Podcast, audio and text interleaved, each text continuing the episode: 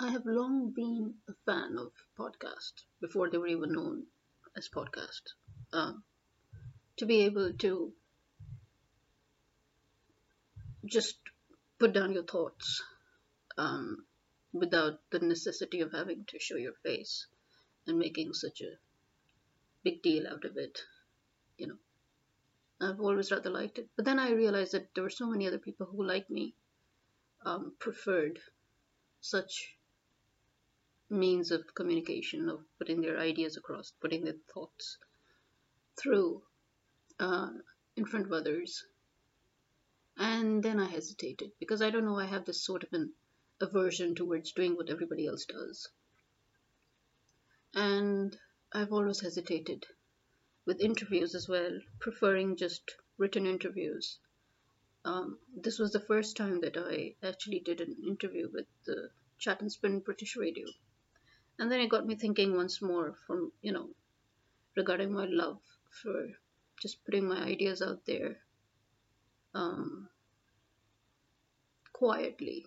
to me, I think, yeah, I think it's quiet when you just talk about your ideas without going through the whole uh, process of filming it, putting it on videos and all. And then I realized that there were so many things that people um, and I have been talking about with each other that never really reached a broader audience. And although I know usually as writers we're conceived to be those people who, you know, we just put down our thoughts one way or the other in our books. But the truth is, people don't learn from books anymore, not the way they used to. Before, when you read fiction, you learned a lot more than when you read nonfiction. Um, somehow the message always got through. But now I think it's more of everybody just taking whatever he or she wants to from the book and you know letting everything else pass by and that sort of generates the need to talk a little more clearly about those issues to voice them for example i was asked about racism i think that was a very intelligent question by a very intelligent person because who would have really even realized or noticed that i touched upon that subject in basically almost all the books that I've published to date. Um, the subject has been approached in the Mist series, and the subject was again approached in my novel that's just released today on the 1st of January 2021. Happy New Year, everyone. And although it may be touched upon differently, but it was very clearly approached nonetheless. And then that got me into thinking about the other questions about my female protagonists and about uh, having them choose unconventional paths. And then I realized that really, I mean, I always thought that anybody or everybody who had female protagonists would have them choose unconventional paths. But um, it seems that's not really the case generally. Yes, because you know, when I think about women's fiction or women's literature, my mind does not go towards romance or Mills and Boon, sorry. I've always thought women's fiction or women's literature was, you know, something by Margaret Atwood, for example, or, you know, classics by, uh, you know, like Jane Eyre. Or um, Charlotte Bronte, Bronte and I was just thinking about all those different writers, female writers, who wrote about female subjects, and I've never found any of them to be very conventional. And uh, at the same time, I found them to be very original and genuine. And I kind of do not understand why that is no more the norm. For me, that is. But for modern writers, why isn't that the norm? I really do not know.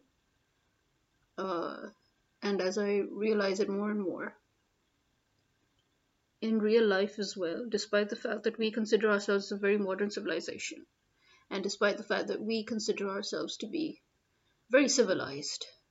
We're anything but. Um, we seem to have regressed as a civilization. That is what I have always thought. And uh, the everyday occurrences around me have just reconfirmed or embedded that observation within me. We are definitely regressing as a civilization. You know, when I look back at the ancient civilizations, their approach towards life, their approach towards their children, their approach towards each other, I felt that they had more wisdom and a more practical approach than we do today. They didn't label people. You know, there was always that so called village idiot. And, and strangely, we call them village idiots, but they never did. They always called the, those people, oh, you know, he's a bit simple. You know, he's not very clever. And these are nice words. To be simple is a nice word. It's not like how we label them today, calling them idiots or calling them morons. And similarly, uh, the word retard was literally a French word for slow, the way we've used it, or should I say abused it, in the English language. Now, if you call somebody retard, it's it's like an abuse. Although originally this was anything but an abuse. So the way we have changed the meanings of our words as we address each other, the way we change, the way we have changed the meaning of words that we use on a daily basis, giving it a more negative intonation that has caused more harm to our day to day communication than ever before. The fact that we label people when suddenly now we all don't want to be judged, but we're all too busy judging everyone else. I mean, I have always found that extremely weird, to say the least. I found it ridiculous, to be honest and I have found it very illogical, and I never could find the reason behind it. For example, when you talk about feminism, the movement of feminism in the West, well, the women had realized that in the uh, golden age of the uh, Muslim civilization, women were treated as equals. They did work. They uh, were free to, you know, have a profession the education was an obligation for both men and women. So all those practices were very common. And uh, after colonization, the Muslim world regressed because the countries that were now under Western colonization, they had regressed towards uh, gender inequality and towards um, a new world where there was a lot of discrimination based on age, based on gender, based on family relationships. A lot of the culture that they had left behind uh, upon the dawn of Islam suddenly came back to the front. Um, you know, so they suddenly started giving more preference to either their colonized version of culture or their old pagan version of culture, as opposed to the practical way of Islam which was basically, you know, freedom, freedom of choice, uh, no discrimination, uh, equal rights, and generally a more modernized way of living, which was what they had enjoyed before. And so when the Western uh, civilization began its uh, feminist movement, we realized that a lot of things that Muslim women had taken for granted and that were suddenly stripped away from them was something that the Western women now had to start fighting for. And it brought about a lot of problems. Uh, chauvinism somehow increased instead of decreasing. Uh, discrimination increased instead of instead of decreasing. Women were suddenly labeled. I think that's where the process of labeling began. Suddenly everything had to have a label. She's a feminist. He's a masochist.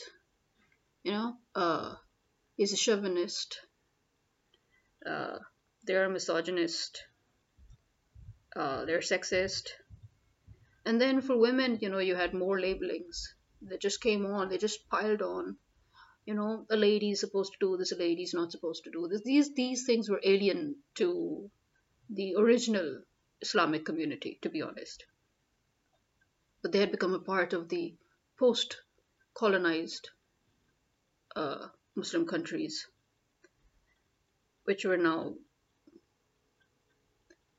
uh, more or less dependent on culture and previous colonized uh, systems as opposed to the original Islamic system, as I think I've said before. And I think uh, then you know the all those proper manners for women and proper way to speak for women, and they were in direct contradiction of Islamic tradition. But suddenly everybody decided that it was, you know, that was the norm. And then I realized that it's because suddenly men had become the dominant uh, species of the human civilization. And they had decided that they were supposed to make the rules of how women were supposed to be and how children were supposed to be and how men were supposed to be. And uh, that caused the biggest problem that we are facing now today, where there is discrimination at every corner. Um, you have, ev- I mean, you even have discrimination where an employer discriminates against his employee and rights are not given and minimum wage is something that you still have to fight for today. And although we had set some standards nobody seems to be following them. Although there are rules and regulations um, the powerful seem to be above the law. And the rich are getting richer and the poor are getting poorer. And basically the society is just disintegrated in such a way that there is no strata of society. There is no place. There is no age group. There is no gender. There is no there's no single class in society that is not being discriminated against either it's positive or negative but there is an ongoing discrimination and there is a lot of abuse of power, be it uh, in a household or at schools or at organizations or at companies or even amongst individuals. It's it's like it's as if human beings have decided that suddenly the law of the jungle is what we are supposed to be living in. And I never got that either because if you look at the law of the jungle, they have a, a much more uh, a, a much uh, it's it's a more it's a fairer cycle of life.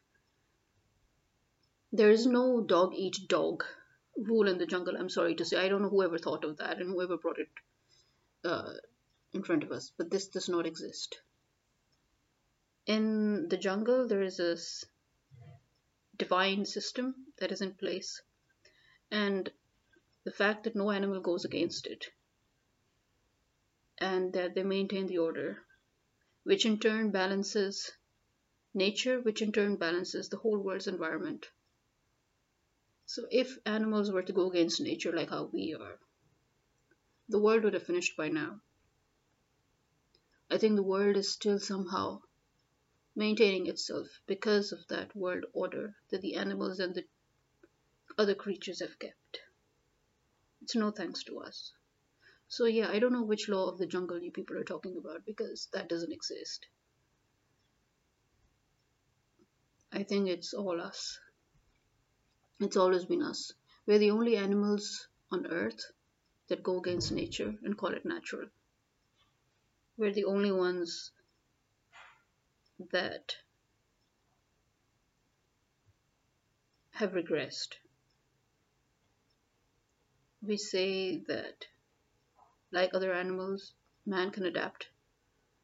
But that doesn't mean that if man can adapt, then man should be put in such a situation where he's forced to adapt.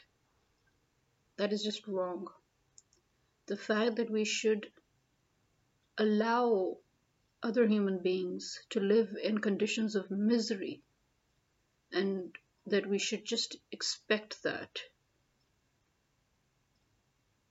to you know we should just close our eyes and ex- and expect that you know it will It will be handled by by whom exactly? Who is going to handle it? The government? They're the ones who are behind it. The rich and the powerful, they're behind the government, egging them on to it.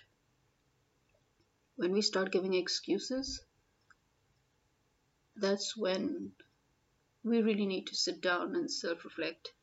Because if we let it happen to somebody else today, it's definitely going to happen to us tomorrow. Because that's how it's done, you know. You dehumanize a particular sect or a particular group or a particular religion or a particular country, and you make excuses for the perp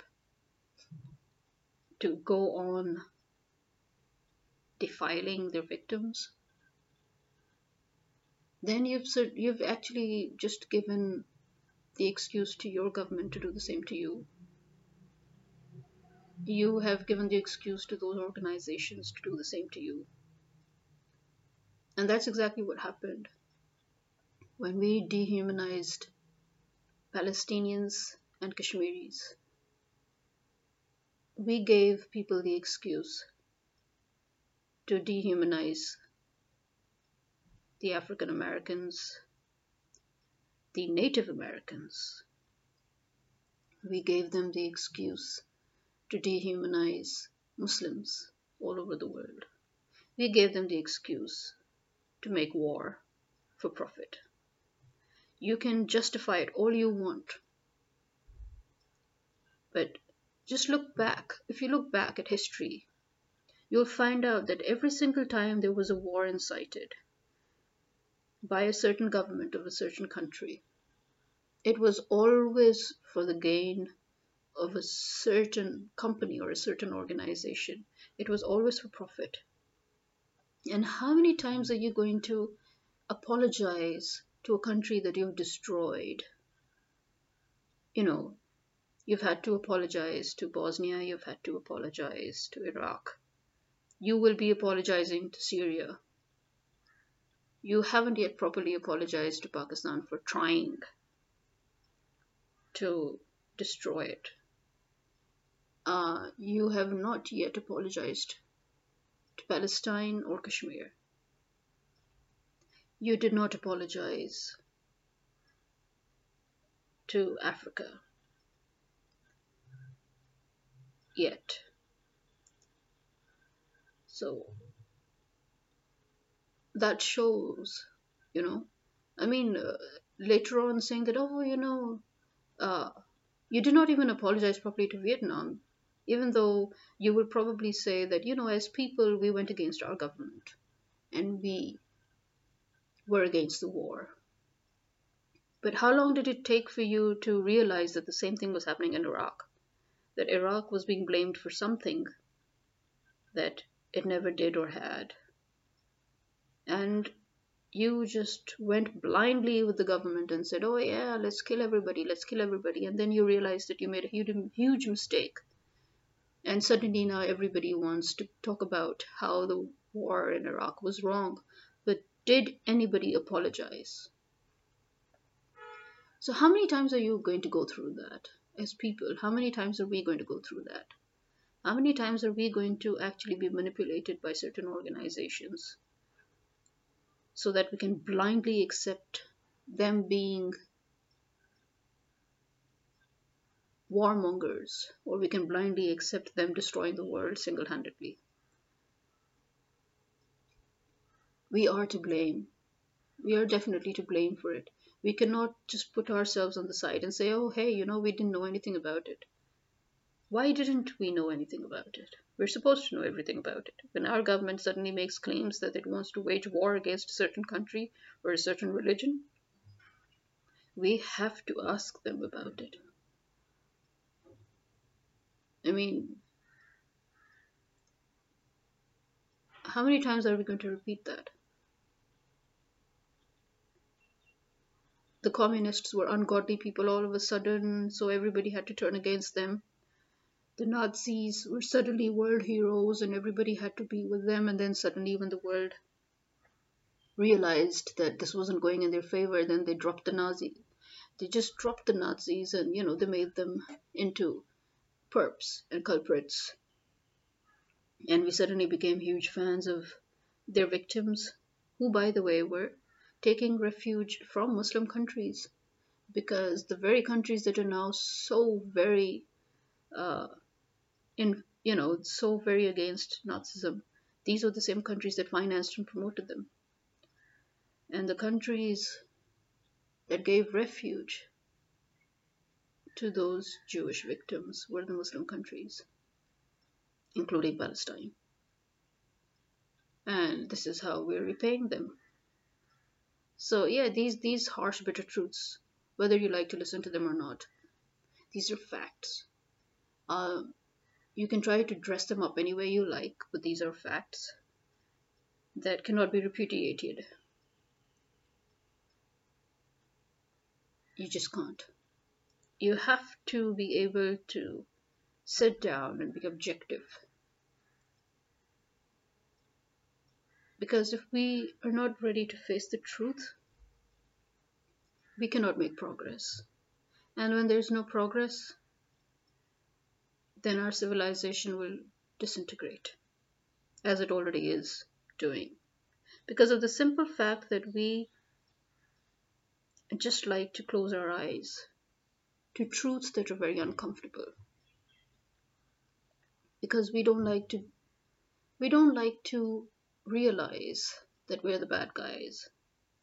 We all want to be the good guys, we all want to be the heroes. But the first step to being a good guy or a hero is making a tough decision. And this is why in our books, you know, all our heroes and heroines, they go through all that crap in life, all that hardship. And they make tough decisions so that they can move forward.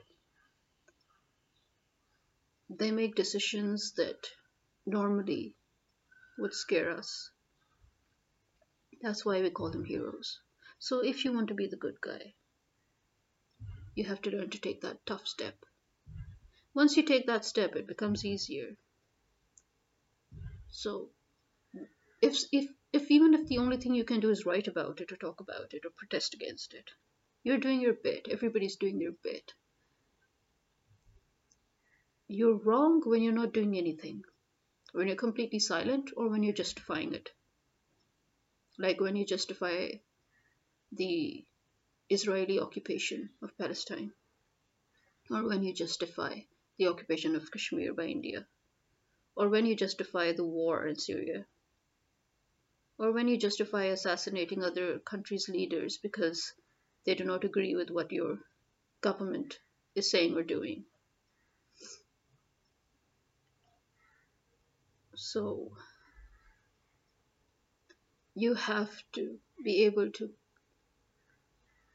control the narrative instead of letting other people control that narrative for you.